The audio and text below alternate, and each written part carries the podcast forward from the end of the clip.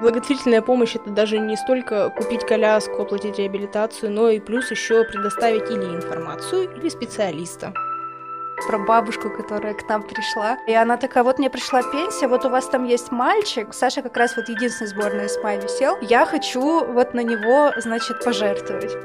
Благотворительность — это такая сфера, которую нужно пропагандировать. Всем привет, вы слушаете подкаст фонда Ройзмана. Здесь мы обсуждаем социально значимые явления, которые касаются каждого, и вместе с экспертами разбираемся, почему жизнь такая, какая она есть. С вами мы, его ведущие, Павел Филиппов, Катерина Уткина и Мария Трапезникова. Здравствуйте. Здравствуйте. Всем привет. Мы сегодня с Катей будем в роли гостей и расскажем о том, как работал фонд Ройзмана в 2021 году, собственно, каких успехов нам удалось добиться с вашей помощью, и как мы до сих пор переживаем пандемию коронавируса. Мы знаем, что декабрь еще не закончился, но, как и у большинства, он немного непродуктивен. Мы просто доделываем то, что не сделали раньше, собственно, во время года. Если вам интересно узнать итоги 2021 года полностью вместе с декабрем, то они будут в нашем инстаграме в январе. Ну что, давайте начнем тогда с итогов. Есть определенные вещи, которые уже можно записать совершенно точно, хотя год не закончился, но это уже итоги года, действительно. Фондом закрыт сбор на двух детей со спинальной мышечной атрофией. И я так понимаю, что речь идет о беспрецедентных суммах. Я не знаю, собирает ли кто-то больше, но я имею в виду вот именно на самое-самое дорогое в мире лекарство, это та самая Залгенсма, тот самый один укол, который нужен, ну, действительно всего один, вот, и тогда ребенок выздоровеет. Собрали на Сашу Лабутина и Костю Каткова. Как это было, да, и это же первый прецедент или уже не первый?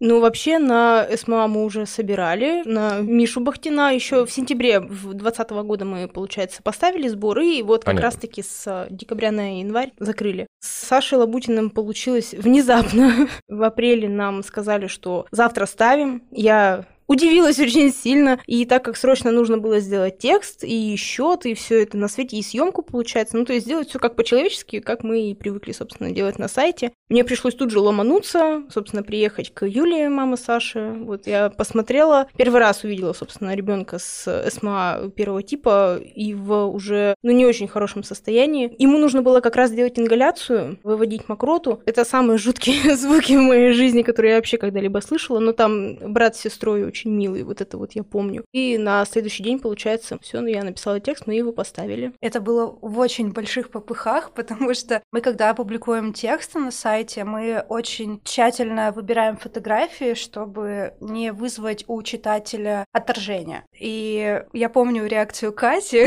когда мы сидели на кухне, и нам сказали, что завтра мы ставим сборы. Это было накануне пресс-конференции Евгения Ройзмана. Он сказал, что вот завтра на пресс-конференции я объявлю, э, сбор уже должен быть на сайте сайте. В каком состоянии Борис сейчас? Сейчас ему лучше значительно, то есть получается вот завтра ему будет 4 месяца с того момента, как мы поставили укол. Он проходит различные реабилитации, занимается с дефектологами, мама борется за его здоровье, и сейчас мы ему собираем на вибротренажер. Просто детям после того, как им, собственно, поставят укол, это же ведь не все, потому что они все равно болезнь какое-то время прогрессировала, какие-то негативные эффекты уже были, и их нужно возобновлять. То есть реабилитация, реабилитация это и вибротренажер, тренажеры, и реабилитации, и постоянные массажи, то есть это все платить, платить, платить. Но все равно, конечно, меньше, чем укол. Да, самая крупная mm-hmm. сумма получается тот самый укол. Да. Хорошо, а мы же еще говорили про Костю Каткова. Это самый свежий, пожалуй, случай, который закрыли буквально несколько... За два месяца. Да, за два да. месяца всего. Буквально 2-3 недели назад, насколько я понимаю, мы тут с мамой его общались mm-hmm. в, этой же студии. А как у них там дела? Как раз-таки сегодня она приходила к нам в фонд. Да, она сегодня да. принесла нам большой тортик такой с логотипом фонда Ройзмана. Было очень приятно.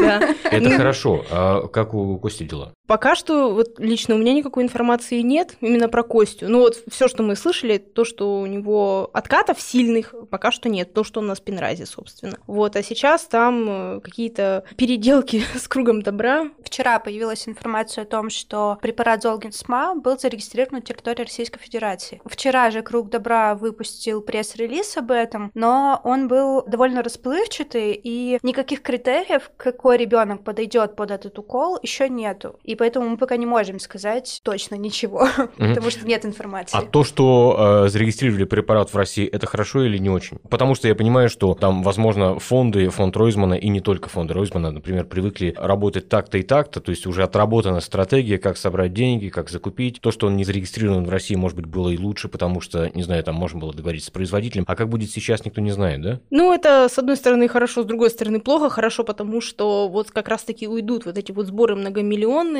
волонтеры, вот все эти переведите по СМС или купите елочку и вот это вот все, все эти акционы. Да, с одной стороны уйдут. С другой стороны, мы помним про нашу большую и злобную бюрократию. То есть из-за того, что критериев пока нет, еще непонятно, кто это будет решать, какой консилиум, где, какие врачи, вообще ничего не понятно. И насколько я понимаю, хватает прецедентов в России, когда родители судятся с региональными минздравами, которые вроде как получили приказ, что им надо, надо это делать, но у них бывает так, что не бывает денег на это, и они находят всякие крючки для того, чтобы не делать это. Да. То есть, да, жизнь ребенка с одной стороны, с другой стороны, ну, денег нет. Денег нет. Как-то странная, конечно, ситуация. Я надеюсь, что это все разрешится тоже с одобрением Залгинсма.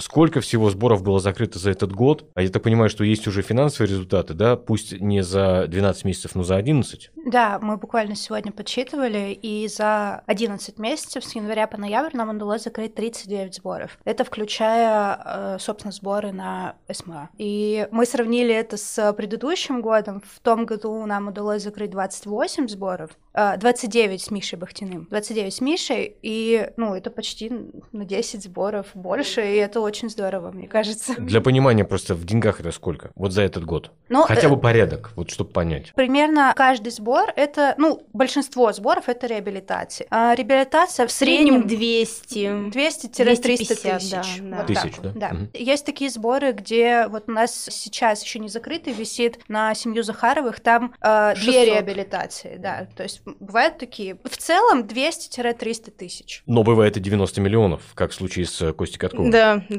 Разом, причем, насколько mm-hmm. я понимаю, да? А с Костей Катковым немножко по-другому получилось. 90 миллионов переслали не нам в фонд, и, и переслали бизнесмены Алтушкин, Симоновский, Помогай, Катя. Центр, Казин. Да, да, вот они вчетвером, они переслали не нам, они переслали родителям. А, вот так. Да, у нас было собрано 101 миллион 570 4 почти тысячи рублей. Это было на сайте фонда. И в целом мы, ну, довольно приличную сумму набрали. Какие-то гигантские совершенно суммы, да. А вообще, как происходят сборы? Откройте немножко секрет, если это возможно, конечно, да? Кто обычно жертвует? Это обычные люди, это, не знаю, там, бабушки, дедушки, или это там сразу топовые бизнесмены, как принято у нас их называть, олигархи, да, которые взяли так и вот одним росчерком пера. Ой, я вспомнила историю про бабушку, которая к нам пришла. И она такая, вот мне пришла пенсия, вот у вас там есть мальчик, Саша как раз вот единственный сборная из СМА висел, я хочу вот на него, значит, пожертвовать. Ну, у нас это обычно исключение скорее, чем да. правило, да, это редко, там, один большой сбор, там, раз, не знаю, в месяц, может быть, придет какая-нибудь бабушка, да. А вообще это все безналичные, это банковские карты и PayPal. В основном, я вот как смотрела в Битриксе по статистике пожертвований, почему-то, что меня до сих пор бесконечно удивляет, почему-то там в основном мужские имена. Да? Да, при том, что у нас в соцсетях, насколько я знаю, больше женская да, аудитория, больше женская аудитория, при этом пожертвования делают мужчины. То есть я не знаю, как это происходит. Типа, жена увидела, что вот какому, какой-то девочке нужна реабилитация, сказала мужу, вот, посмотри. Не, ну может быть. Я может думаю, быть, в этом да. плане женщины больше такой эмоциональный двигатель, а мужчины более деятельный. Деятельный, да-да-да. Да, возможно, как бы, да. Они не могут э, прям вот так вот сопереживать и делать кучу репостов в сторис. Они такие, ладно, я просто закину деньги. Да-да-да. Вы собираете, насколько я понимаю, деньги для НКО в том числе. А что это за НКО, кого вы поддерживаете и, э, собственно, собственно, что за сборы вот это вот? О чем идет речь здесь? Мы поддерживаем много некоммерческих организаций. Это приюты, это социальные проекты, это фонды, которые занимаются, ну, помогают э, людям в... В определенных сферах, грубо да, говоря. Да, вот и не, не только людям. Да, вот мы недавно как раз думали, каким, собственно, проектом мы помогаем, что их объединяет. Их объединяет с нами в первую очередь какие-то общие стремления и ценности. То есть, например, мы считаем, что онкопациентам нужно психологически помогать.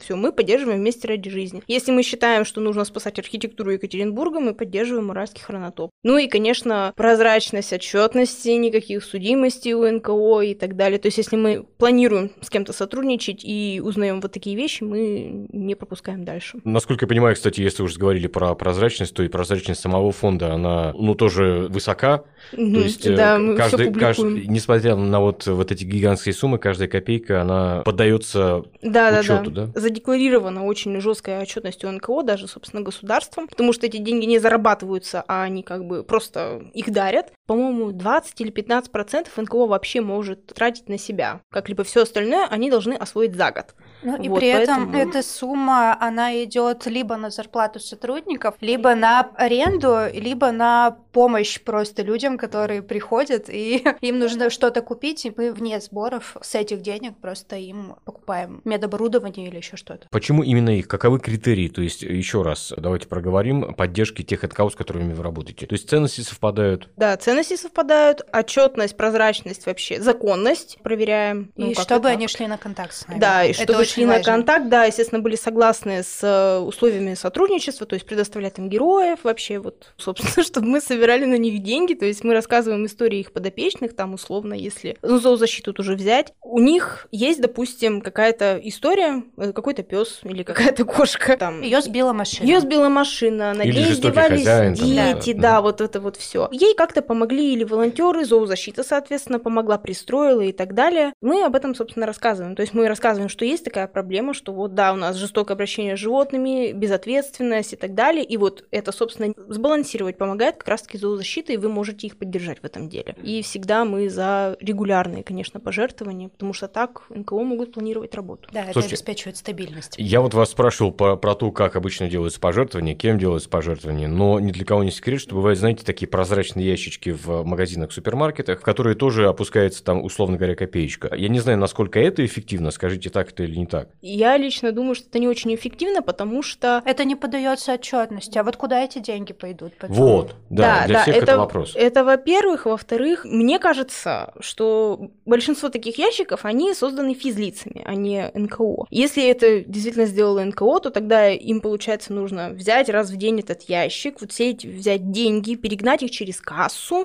потом Учесть, уже выкатить, есть, да, да, чек, отчетность, но это, я не знаю, кто это будет. Потом есть ведь еще один большой момент. Сейчас э, все с безналом, ну хорошо, не все, но огромное количество людей ходят без наличных денег вообще месяцами, и что ты сделаешь с безналом с этим ящичком. Но у вас, насколько я понимаю, есть еще одна тема. Вы работаете с кофейнями и ресторанами. А что это за работа, о чем идет речь? Как раз-таки тоже вот сбор денег какой-то? Да, смотрите, там ситуация такая, что у нас есть два ресторана и одна кофейня. У них в меню есть какое-то блюдо, процент с которого они переводят по безналу нам фонд. Это как iPhone Red, например, да? Да, да, да, mm-hmm. что-то типа такого. То есть, допустим, вот с нами сотрудничает кофейня Энгельс, у них есть фильтр кофе. Если вы, допустим, покупаете фильтр кофе, то 5 или 10 процентов идет на пожертвование. И у них в меню прям помечено, что там какая-то часть денег идет нам. С нами еще работают гастроли и крабы, гады и вино. У них тоже есть аукционные блюда. Я, честно, не помню, какие. Ну, это отмечено в меню. Насколько эта история работает? Работает. Мы сегодня, опять же, считали деньги, и за год вот в купе все три заведения перевели нам почти миллион. То есть это 929 тысяч 133 рубля. Ну, Хорошо. мне кажется, это, это вполне. И да. я сегодня днем разговаривала с нашим бухгалтером, и она сказала, что первые 3-4 месяца этого года процент с э, продажи аукционных э, блюд был очень маленький. Я думаю, это из-за того, что все выходили, во-первых, из Нового года, во-вторых, из коронавируса потихонечку, а буквально где-то вот с апреля-мая... Э, Началось. Да, да, да. Довольно большой процент каждый месяц выходил.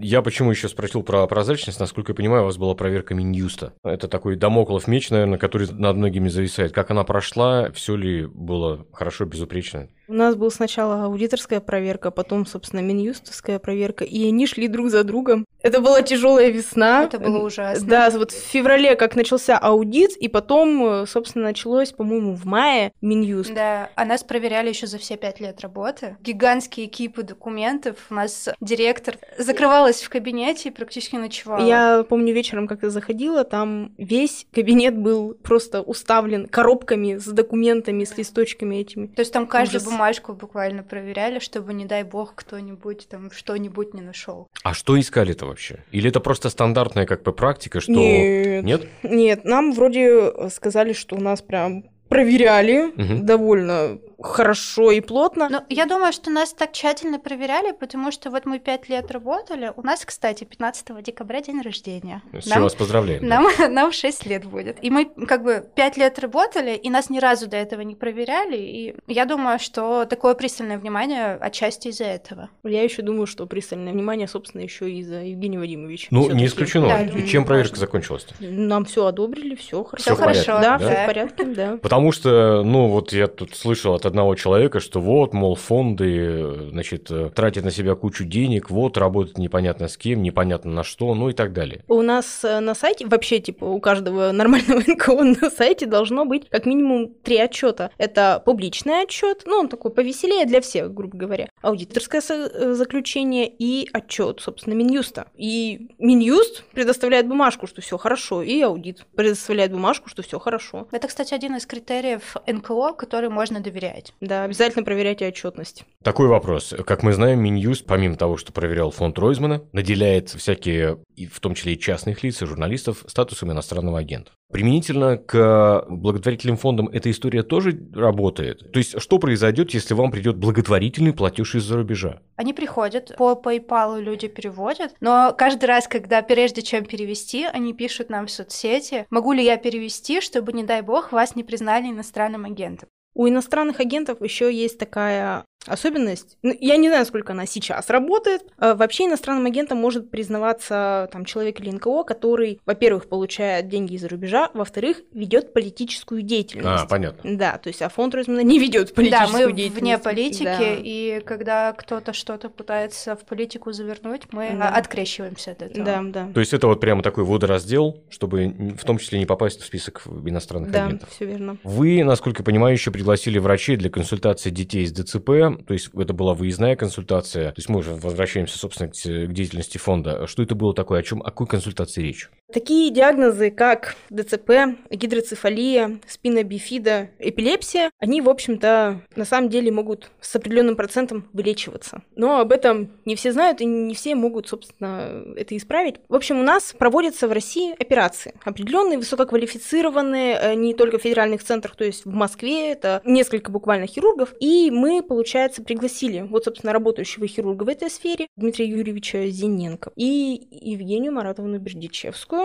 она детский невролог, на консультацию, собственно, к детям. Просто до определенного возраста мальчику или девочке можно сделать операцию, чтобы устранить первопричину ДЦП, эпилепсии и так далее. И, соответственно, им потом у них снимается спастика. То есть угу. у них их не, им не выворачивают руки, да, да, руки да, да. и ноги, и они могут нормально уже реабилитироваться, потому что, как правило, такие диагнозы, они на когнитивные способности они не влияют, то есть это обычные дети. И вот одна операция, и как бы все. Но на эту операцию там квот работы. А эта операция на мозге идет или что? Это, это на нервной системе, на нервной, нервной системе. системе. ЦНС, да. центральная нервная система. Так. Да, вот. И мы, получается, пригласили врачей, да, они осмотрели 49 наших подопечных. Кому-то сказали, что вообще операция не нужна, что там какое-то лечение было то ли нормальное, то ли все уже на улучшение пошло. Кому-то вообще ничего не нужно, кто-то уже возраст уже не тот. А многим, да, действительно показана выписали операция. Да, выписали направление. Просто еще люди не могут получить направление направление на эту операцию. Да, там проблема в том, что квот очень мало, а детей, которые нуждаются в этой операции, очень много. То, что сделано вами, в чем разница в таком случае? Да, вы пригласили врачей безумно качественных, высококвалифицированных специалистов, да, которые там дали свои рекомендации. Что дальше-то? Эту операцию родители могут провести за деньги.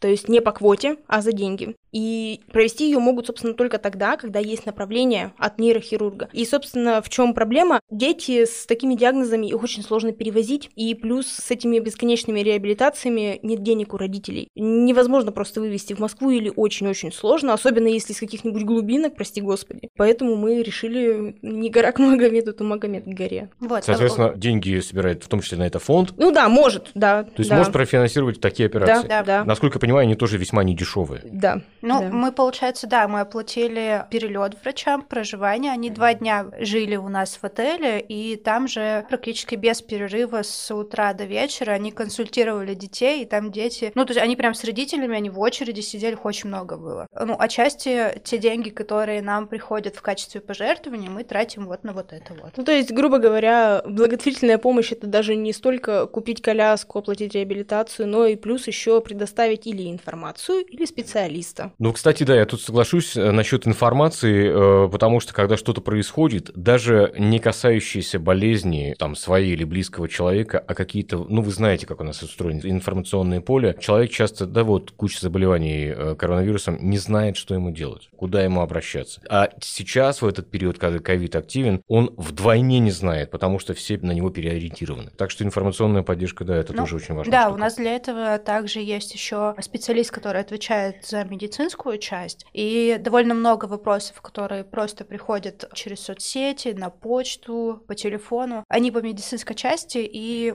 у нас специалист просто перенаправляет. Тут еще такая история, что многие люди, пациенты, они не знают свои права. То есть многие не знали, что у них действительно есть право на такую операцию, например. Или как э, получают справку МСЭ, то есть об инвалидности, например. Некоторые, например, не знают, как правильно подать заявление на коляску, потому что государство колясками, например, обеспечивает. Да, вот. там, там да. достаточно широкая программа фонда соцстраха идет, насколько угу. я понимаю, да, по да. обеспечению инвалидов, и там действительно многие не знают просто об этом. Да, да, вот в том числе это тоже информационная помощь.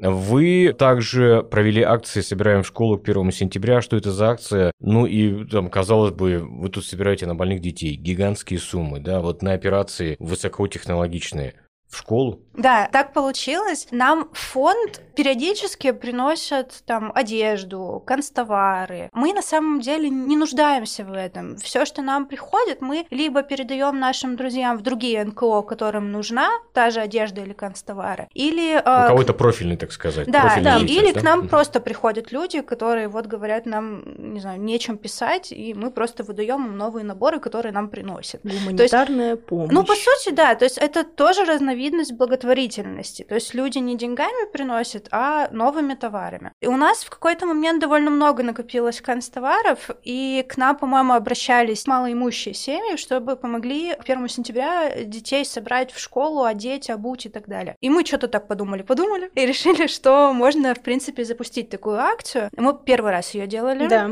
и она довольно окупилась. То есть мы, получается, приглашали людей принять участие и принести к нам в фонд новые канцтовары, рюкзаки и так далее. Еще одежду, если она новое. Ну и также, если кто-то не мог прийти к нам в фонд, у нас на сайте был счетчик, можно было также закинуть э, деньги, то есть задонатить, сделать пожертвование. По пожертвованиям у нас вышло за... Сколько мы? Месяц, да, по-моему, проводили? Да, Месяц. Да. 87 тысяч. Это довольно много. Мы потом на эти деньги закупили еще констовары, учебники, тетради, рюкзаки, по-моему, даже мы купили. Самое яркое мое воспоминание об этой акции это как буквально только что принесли одежду, только что принесли рюкзак, и, собственно, приход... ну, э, с да, определенного тоже... момента приходят, собственно, люди за вот этим всем. И там целая примерочная начинается да. Да, в коридоре. Я помню, мальчик э, школьную форму примерял, и, по-моему, рюкзаки. В первый класс его собирали. В первый класс его собирали да. всем фондом, да, да там, там просто все вышли, умилялись. Ну, мальчик, ну, очень красивый в этом пиджачке, в брючках. У нас, ну, длинный коридор в фонде, и он весь был заставлен вешалками. На вешалках была женская, мужская, мальчиковская, девчоночья одежда. Даже боксер консьержские перчатки у нас были. Очень много констоваров. Ну, кто-то приходил и сам забирал. Мы даже, по-моему, прям рюкзаки целые собирали. То есть вот этому мальчику мы его полностью одели, мы ему обувь нашли,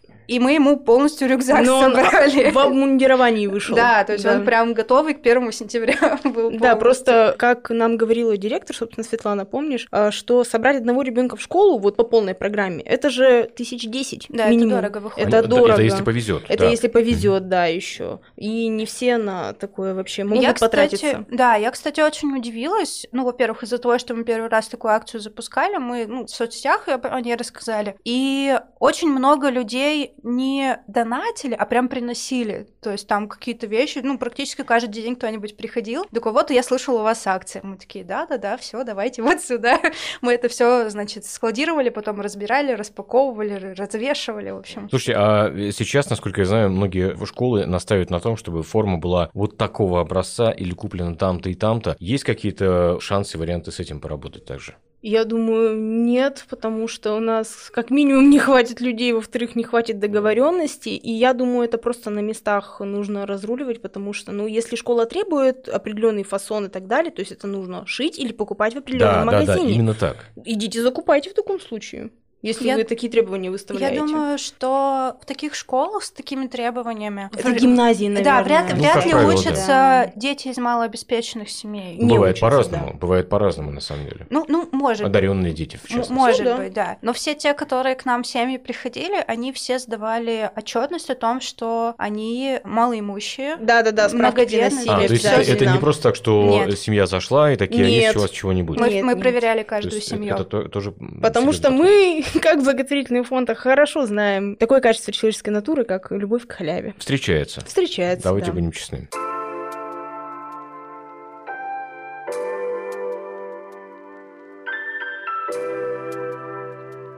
Вы получили премию It's My City. Да, что это за премия, э, почему вам ее дали, из-за чего? Расскажите, пожалуйста, Маша. Это произошло внезапно. Эту премию It's City, издание городское, оно проводит, по-моему, второй год. В том году мы хотели подать заявку. Мы ее э, подали. Мы ее подали, но мы пролетели с этим. В этом году они выбирали лучшие социальные проекты, которые сделали бы жизнь горожан лучше. Вот так вот. Мы подумали-подумали и решили, что у нас такого проекта пока нету, ну, который вот, вот недавно начал работать. И мы решили не подавать. Потом, собственно, в день награждения Лейла, помощница Евгения Вадимовича, скидывает нам в общий чат фотографию с статуэткой и такая, нас наградили. И я такая, а кто подал заявку? То есть мы не подавали. В общем, так получилось, что Дмитрий, шеф-редактор It's My City... Дмитрий Колезев. Дмитрий Колезев, он вместе с редактором, они решили от себя нас номинировать. То есть они сами это сделали, мы получили статуэтку в разделе благотворительность. Номинации. В номинации благотворительность за помощь детям с СМА. Это не проект у нас. Не знаю, почему нас сделали вдруг проектом, но все равно это было очень приятно. Статуэтка очень красивая. Я потом на следующий день нам ее принесли в фонд, и я ходила искала, как ее сфотографировать. Большое спасибо изданию My City. Сейчас эта статуэтка стоит у нас в нашем кабинете, и мы периодически на нее поглядываем и улыбаемся. Это важная э, премия. Я имею в виду, что не применительно вот к It's My City, а именно к вам, к фонду Ройзмана, потому что, ну, вот я смотрю, тут сколько хороших хороших дел вы сделали. Мне кажется, благодарность там детей и их родителей это гораздо важнее и как-то более эффективно в плане эмоционального отклика. У нас сложилась такая ситуация, особенно со СМИ, а из Сити это СМИ, что СМИ у нас очень не любят писать о благотворительности, только если какая-то трэш-история в, в приюте случай, «Дари да. добро», да, у Ольги Бахтиной произошла. Или... Ну почему? Вот когда закрыли э, сбор на Костю Каткова, об этом все написали. Э, да, все написали, Беспрецедентная что... сумма 90 миллионов. Да. да, но что все написали? Все написали, что мальчику собрана сумма на укол, всем спасибо, все свободны. Ну, а да. то, что этим занимался фонд, то, что это как бы организованная ну, да, благотворительность и так далее, ну, об этом ни слова. И вообще об организованной благотворительности никто не любит писать. Ну, ну редакционная, редко. редакционная очень. политика, да. И то, что вообще в СМИ хоть как-то выводится фонд, даже вот наш, я думаю, что это очень хорошо. Я думаю, что один из еще одних критериев, почему фонду стоит доверять, это то, что он светится в о средствах пишут, массовой да. информации, о том, что о нем говорят. Да, Паш, действительно, эмоциональные отклики и благодарности родителей это очень хорошо, это безумно хорошо, но они не в средствах массовой информации. А так, возможно, It's My City, я думаю, что у них довольно молодая аудитория. И активная. И активная mm-hmm. аудитория, да. А, мы сейчас как раз стараемся привлечь такую аудиторию к нам. И It's My City таким образом они показали, что мы делаем хорошее дело, и нам молодая... можно доверять. Да, и молодая аудитория может нам помочь в этом деле. Ну, грубо говоря, есть благодарность, а есть репутация. Да, вот так. Да. Слушайте, а насколько я помню, пять лет назад, когда, ну, уже там шесть, да, практически, когда фонд Ройзмана начинался, начинался он в том числе с помощью хосписом, с помощью паллиативным больным, да, то есть это люди, которые, в принципе, фактически уже пришли умирать. Продолжается ли эта помощь сейчас? В каком это состоянии находится? Да, помощь продолжается, но у нас хоспис почему-то всегда забирали последние два года на карантин, и получается... Под ковид имеется. Да, под ковид карантин да. И как бы деньги-то на него мы собираем, то есть сбор-то у нас есть. Мы пока один раз, по-моему, решились возобновить публикацию, просто есть такая проблема, что герои, которых мы уже писали, но они, скорее всего, как бы уже ушли от нас жизни, ушли, да. да. Вот, и это странно с точки зрения этики. Поэтому мы про них писать пока не можем. Но вот 13, 13 декабря они выходят с карантина, наконец-то. Мы снова будем Я надеюсь, что надолго. А что касается, я помню, сам Евгений Вадимович там периодически говорил о том, что необходимо детский хоспис делать в том числе, потому что проблема тоже существует для Потому что тот хоспис, который есть на Челюскинцев 5, это все таки для взрослых, угу, да? Да. А как обстоят дела с э, детским хосписом, с этой идеей вообще? Может быть, не своевременный, не знаю этот вопрос, но тем не а менее. у нас же есть детский хоспис. Да? Да, при ОДКБ да. Номер один? Да, да, да, при первой да, больнице. Да. Насколько мы знаем, мы пока что не поддерживаем его в финансовом плане. Они вроде сказали, что ну им не нужно. Да, мы предлагали не помощь. Да, по-моему, да, мы предлагали, но они сказали, что им не нужно.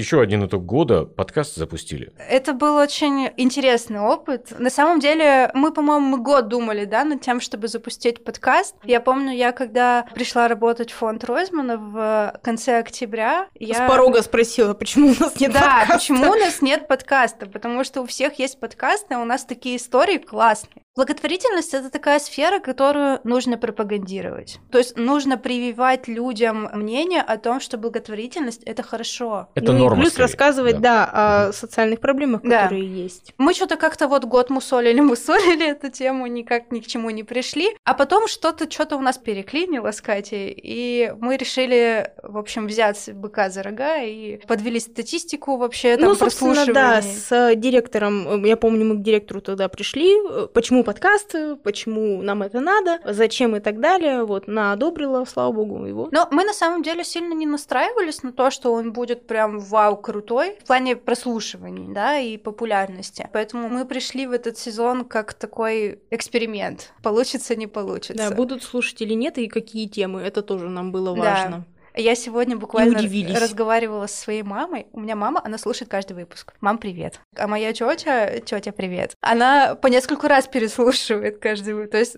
прям главные фанатки нашего подкаста. Прекрасно. Ну, приятно. Слушайте, я вот еще какой вопрос хочу вам задать. Я просто пытаюсь понять, потому что Евгений Ройзман, там, человек и пароход, как у нас принято mm-hmm. говорить, да? Ну, имеется в виду, что он и фонд «Город без наркотиков», и глава Екатеринбурга, и хоспис, и вот сейчас фонд Ройзмана. То есть много чем занимался, да, и плюс его имя, его фамилия, вернее, вынесена в название фонда. Это помогает, мешает, и а чем у вас Ройзман-то занимается, собственно говоря?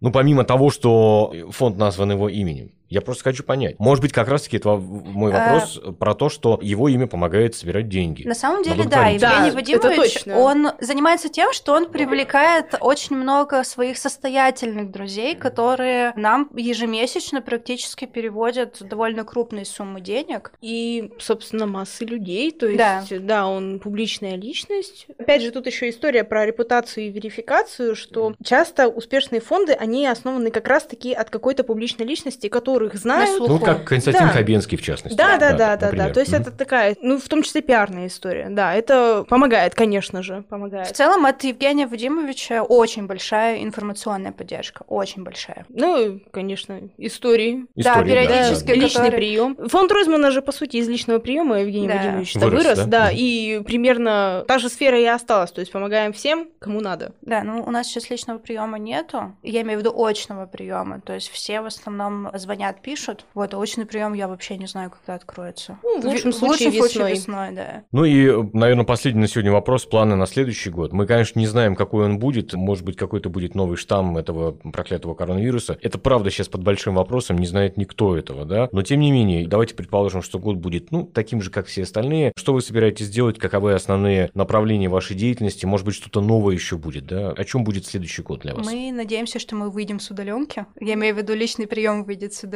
Да, я уже скучаю. И мы надеемся, что хоспис снова не закроют. Я надеюсь, что все-таки у нас география расширится еще больше. Ну, в смысле, что мы будем помогать людям, в том числе уже из даже менее населенных там поселки, Свердловская область. Просто у нас есть форма заявки на помощь. Мы, естественно, их смотрим. И иногда там истории волосы дыбом встают. Да, очень жуткие, да, да, очень, жуткие. очень жуткие истории. Вот у нас сейчас получается в планах на сборы вот три ситуации. Одна хуже другой. Это вообще ужас какой-то. А с чем они связаны? Ну вот просто для понимания. Одна связана с э, заболеванием, рассеянный склероз, про него мы еще не писали, кстати. А это, Один... тоже, это тоже, кстати, бич, это достаточно массовая история. Да, да, да, да. Там вот как раз-таки вообще глухое село, тысяча человек. Ну, то есть Я проблема, не знаю. Да, да, проблема в том, что трудно получить квалифицированную медицинскую помощь, потому что ну, ты просто не можешь добраться. Еще два это несчастные случаи. Это ДТП давние, 15 лет. И пожар. И пожар, да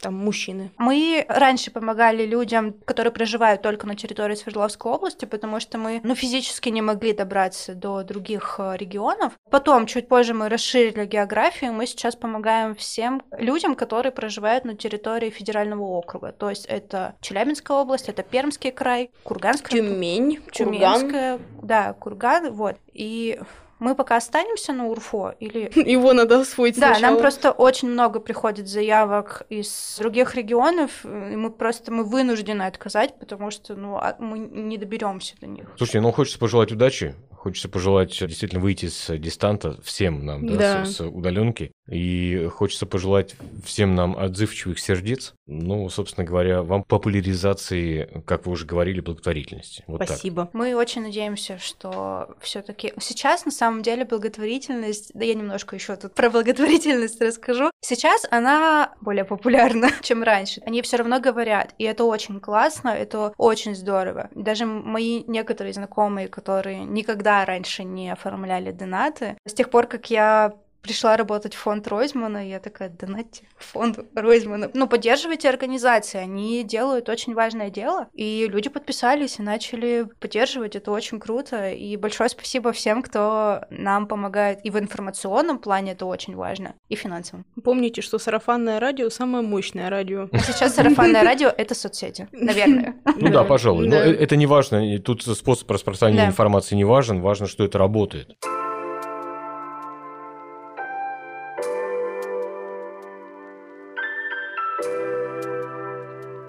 Ну что ж, друзья, спасибо, что вы э, слушали этот подкаст. Надеемся, он вам понравился. Мы стараемся помогать тем, кому эта помощь действительно необходима. И делаем это с вашей помощью. Оформите на сайте фонда Ройзмана регулярные пожертвования, чтобы мы и дальше могли работать, делать мир лучше, писать интересные тексты, помогать другим. Спасибо всем тем, кто жертвовал нам разово, нам, нашим подопечным. Особенно спасибо тем, кто поддерживает нас ежемесячно. Благодаря вам мы вообще можем работать. Спасибо всем тем, кто слушал подкаст, участвовал в акциях, поддерживал медийно. От себя хочу поблагодарить наших внештатников за то, что вы меня терпите. Спасибо студии Venture Media за монтаж и запись наших выпусков. И, конечно, спасибо Светлане, нашему директору, что одобрила этот подкаст. Евгению Вадимовичу большое спасибо за поддержку. Да. Этим выпуском мы завершаем наш сезон. Для нас это был очень интересный, необычный опыт. Спасибо всем, кто нас слушал, делился своим мнением, рассказывал о нас друзьям и знакомым по сарафанному радио через соцсети. Нам очень приятно понятно. К сожалению, второго сезона, скорее всего, не будет,